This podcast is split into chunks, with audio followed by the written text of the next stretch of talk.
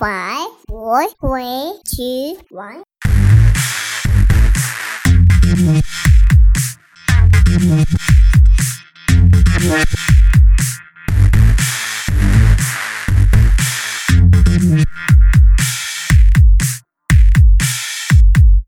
Welcome, everyone, to another episode of the Parenting Unknown podcast. My name is Matt. Thanks again for listening to another week. And before I start, I just want to say thanks to everybody who's continuing listening throughout these weeks. I know I've been saying, or since I started, that I wanted to do these every other week, so I wanted to have these bi weekly. Uh, but for some reason, the new year has just got me to want to write, want to record when I have time. So as of right now, I kind of want to be like Tupac in the sense where I'll record, I'll write as much as I can so I could have, you know, a library stacked up. So until now, I mean, I guess I'm to be releasing these every week. So for this episode, I've been really thinking about, and it's not really so much of a subject, it's just more of an observation of what I'm going through. And I'm not trying to compare what I've been through with everybody or anybody who say, you know, mine was worse than yours or anything like that. Not not about a competition. It's just like I said before, just me getting things off my chest, clearing things up. And as I'm talking, writing things down, saying all these words, these feelings that are coming out, there's a lot of moving parts in my head. There's a lot of moving things and kind of gaining clarity in the sense of of life. So the title for this episode is what have I learned from my kids? And it's a funny thing to say out loud as a, you know, a 31 year old adult, husband, father of two. But my kids are teaching me more about life every single day. As I take a step back and look at everything, I kind of look at things as two phases. I'm happy, happy and sad. And right now, to be honest, sad has a lot more has a lot more ammunition than being happy to be honest and 100% honesty, that's changing every single day. And I mean, that's good, right? I mean, my kids are the reason to fill that bag of happiness up. But it's not just with their love alone, it's my daily interaction with them. When you have something in your life like having kids, the love changes your perspectives on things it's gotten me really start looking into my past, present, and future with different eyes and different scenarios to work out. I mean, is that good? Personally, I say yeah. I mean, it's not per- it's not changing my perception of what reality was, is, and what it could be. It's not like this change is having me believe and kind of brainwash my head that I had this perfect, you know, nuclear family growing up with a mom dad, maybe a brother or sister or two. Far from the reality. No, but to be honest, what's happened's happened, and there's nothing I could do about it. There's nothing any of us could do about it, what's happened in our past. I'm just gaining perspective on how to look at certain traumatic situations or certain upbringings that has really weighed down on me with new eyes, with a different approach, with love, with openness, with happiness, being empathetic about it. And it's helping me cope. But really, there's not really no one way to deal with the past that I'm finding out right now. It's just one of the many ways that I'm exploring. No matter how we fight, no matter how we have these scenarios in our head that we want to, you know, quick, you want to turn around, we can't change the past. Well, I mean, not yet. It's not like time travel is invented. I know that was that was nerdy, but bear with me. But to be honest, the past it can be brutal. But the life my kids have given me has really been something else. It's something honestly if somebody would have told me this when I was younger, I wouldn't have believed them. But now for honesty, these two kids have given me life. And it's I've, I've always been alive, technically yes. But there have been parts of me that have just been dead for for years. There are certain parts of me that I've closed off since I was small. I mean, don't get me wrong. When I met my wife about 13 years ago, that changed me. Changed me for good. Changed me in a lot of different ways. I love her with all my heart. There's nothing I wouldn't do for her in this world. I mean, that's that's my partner, that's my soulmate, that's my my wife, it's my everything, my world. But what I'm trying to get across is something different. This is something that literally broke into my deepest parts of my feelings of the past that I've had buried and was just going to let stay there and drift away in the bottomless pit that I thought it should be. I started to look at each heartache, each loneliness, each shed of tear that I ever spent and wonder, what did I do to deserve this? What did I do to deserve not having parents, not having siblings? I mean, is there anything you you can't blame on yourself at that point in your your lowest lowest point of you know feeling feeling like rock bottom? But if you look at that, it's a kind of a chance to begin to heal because you're confronting the problems you're taking it head on, and it could go one of two ways. either begin to heal, or you could just dwell. You could just dig deeper in, into your pit and just be more sad, more depressed. I've seen it with family members. They meet this coping mechanism with different different tools, whether it's alcohol, whether it's drugs, and it's really sad. And I don't want to be that. I know it's easy to say right now because I'm happy, but what I've seen relatives and you know our past our past end up creeping up on us and it's really scary so I mean don't want to get to that point I'm only 4 years into parenting but spending every day of those 4 years with them with my kids I can tell there's there's an eternal change inside of me a change how I see the world how I make decisions that kind of just sounds like you're being an adult slash parent right yes and no. I mean, it's new, it's eye opening for me. And everyone has their own path, their own new doors that they open up. And this is just mine. Well, four years ago is where I felt when I really came alive. Since the first breath my son took, it also gave me a new, fresh breath of life. And at the age of 27, I could finally begin to move forward with my life. With my kids, they've shown me the most primitive actions and breakdowns of human emotion, something you read about, but doesn't really compare until you experience it. Until you experience your own blood, your own offspring deal with these emotions. And everything that you've built for in life so far kicks in, and you begin to become the teacher, become the parent, become the the mentor to your kids. I mean, it's through their innocence and pure joy that they have. Says I could see some point in my youth where I was happy at one point. It just clicks. Something I look in their eye. I see this little twinkle that they have when they're happy, when they're excited, and I start building connections to my past life. And it, honestly, it makes me feel good. I mean, but sometimes it's a little bit hard to explain, but when I look in my kids' eyes, honestly, I just see the most pure love, the most pure joy that this universe has to offer. When I look in their eyes, there's no hate, there's no racism, no ill will.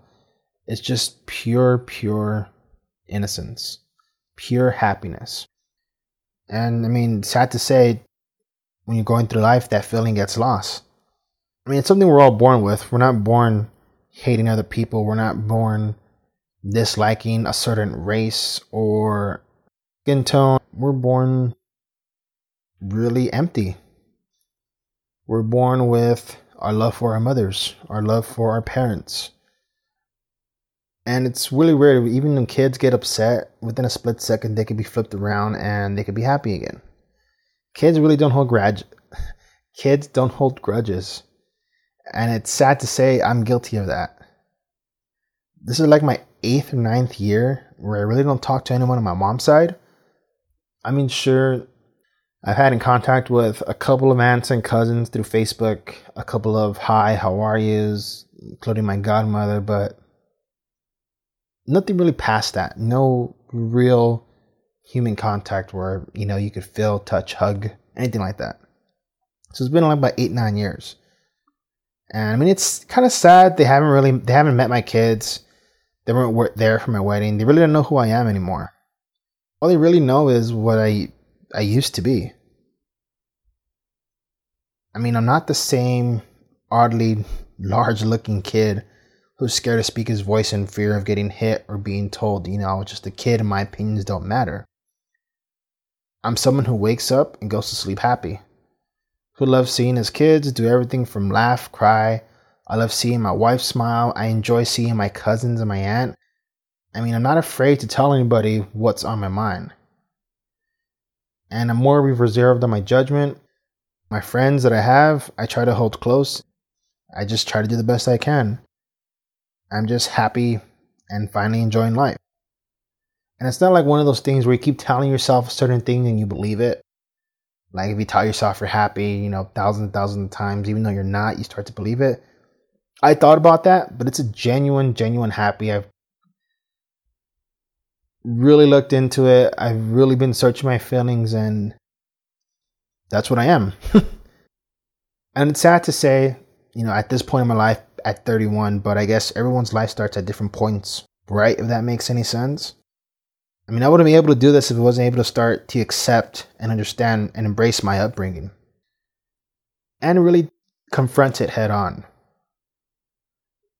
I mean, sometimes your worst enemy is yourself. Your worst enemy is what you're thinking in your mind. And I know some say, I didn't have it bad or it could have been worse, or it wasn't as bad as theirs. And I mean, sure, you're right. But I'm not here to compare our scars. I'm not here to compare our struggles with anybody else's struggles. I'm not here to say mine was worse than yours. I mean, we're human and we all go through things. And it's time for us to be honest and start learning and giving a helping hand. Even as something as simple as lending an ear to somebody to let them vent out, which I'm kind of doing right now, and I appreciate it, and it's really helping me. But you know, if you could do that to a friend or anything like that, it helps, and it's giving us the will and push to help us move forward out of the mud. I mean, my kids give me the courage to challenge myself and to have me be a better person for myself, a better person for them, a better husband for my wife, my kids are teaching me how to love more, how to be more kind, how to be more compassionate. And they, my kids saved me. They gave me a new lease in life that I will spend the rest of my life trying to do what's right by them with every breath that I got, just to kind of repay them back for the gift that they've given me. And I'm only four years into being a parent, but I just feel that I've known them for such a long time. I've known them all my life. I just like to say again, like I'm just sitting here thinking about things, and if I told myself when I was a kid that eventually, if I were to have kids, they were gonna one, they were gonna be the ones to be teaching me new things, I would have probably laughed and not believed anything to say. It's happening, and I'm pretty sure it's happening to everybody. I just talked to one of my friends earlier today, and he's his kid's only a month, and he's learning so much stuff about himself he's gaining perspective on what it is to be a father and just like me too he grew up without a dad. So as, as happy as we are it's painful. It's painful because we get to see all the stuff that we're doing with our kids and it hurts just knowing that we didn't get that back in return.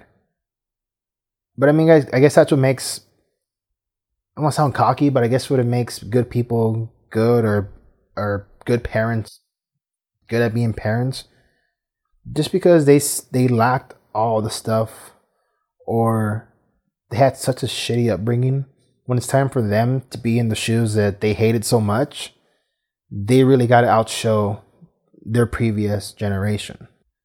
I mean that's what i'm doing and by the looks of my friend too that's what he's doing too. And we really can't get upset at people like us who have this kind of thought because it could have gone a completely different way. Unfortunately, there's people in such traumatic events as they're a kid when they become parents themselves. Again, it goes along with this generational abuse and they lash out at the kids. So, I mean, thankfully, we're in this position where we're bettering ourselves for ourselves, for our kids, for our wives. And it's just a, a road to being happy. I'm looking forward to the day where my kids are a bit older and we could really have these deep conversations. And I know my wife's probably to laugh and have pity for my kids in a sense that I won't bore them. But, you know, there's little things I look forward to, whether it's having my kid learn how to read a, read a bike, having my kid learn how to ride a bike, having them read their first book, having them be in the ocean for the first time, just them having a lot of their first that I know my mom and my dad missed out on, but fortunately for me, fortunately for my kids, that's not going to be the case with them. And it's all the little things that I look forward to, and it gives me hope. It gives me hope that I won't fail them. It gives me hope that they're going to love me. And I, I know it's stupid to say that, like they're going to love me. And it's one of my fears that I had, especially, I mean, I told my wife this and I think I felt it more when I was gonna have my daughter Mia. Like I don't want to feel that my son Max didn't think that I loved them any less because we were having another baby. And I said this before, it's just far the opposite of that. Just our love grew more for Max, and our love grew, you know, exponential for Mia. Maybe that's one of the f- deep fears that I have is my kids feeling like I don't love them when it's the complete damn opposite. And I know just like me, anybody else listening out there, whether they have parents or not, parents or not, whether they have kids or not. You see where my mind's at? Whether they have kids or not, that if you're doing good by them, you're doing good by yourself, you shouldn't have to fear that. But then again, you know, we're human and we'll have these thoughts, we'll have these fears, and we'll just let our mind get the best of us. But each day by day that goes on, I'm learning more and more, especially for my kids, learning more about myself, learning more how to handle things. I get to see them growing up. I get to see their happiness in their eyes, and you know, it's my turn to be happy now. But you can't really be happy unless you allow yourself to. And I told my friend that. He loved that. And it's just the truth. It took me 27 years to figure that out. But you know what? I'm glad it I'm glad I did. And it's never too late. So if I died tomorrow, I could have a semi peaceful mind knowing that I was happy. I had these kids that I love, whether it was just for four years. I mean, they meant the world to me, and I hope I could leave them with such wisdom in the short amount of time and, you know, just hope for the best. But I'm going to be here for them to the last dying breath that I have, and I'm going to try to do right by them. And I hope whoever else is listening to this, and I'm pretty sure, because let's face it, the friends and people we surround ourselves with, we chose them for a reason, right? Our friends that we have, we chose our friends. Our family that we have around this. we chose to have our family around this. And you just always want nothing for the best for your circle. So, anybody listening to this, I consider you part of my circle, and I just want nothing but the best for you, your family, to be the best parent if you are a parent or if you're looking to be a parent. Just start off by being the best you as best as you can. So thanks again for listening to another 20 minutes of my boring voice. and until next week,